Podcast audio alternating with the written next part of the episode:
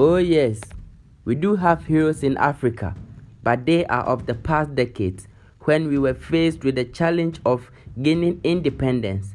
Kwame Nkrumah, Robert Mugabe, Nelson Mandela, and the like stood for the continent and saved our asses.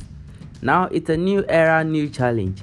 We have socio-economic issues, politics and governance, and digitalization, which is gradually taking over, with digital currencies entering the scene with a full force.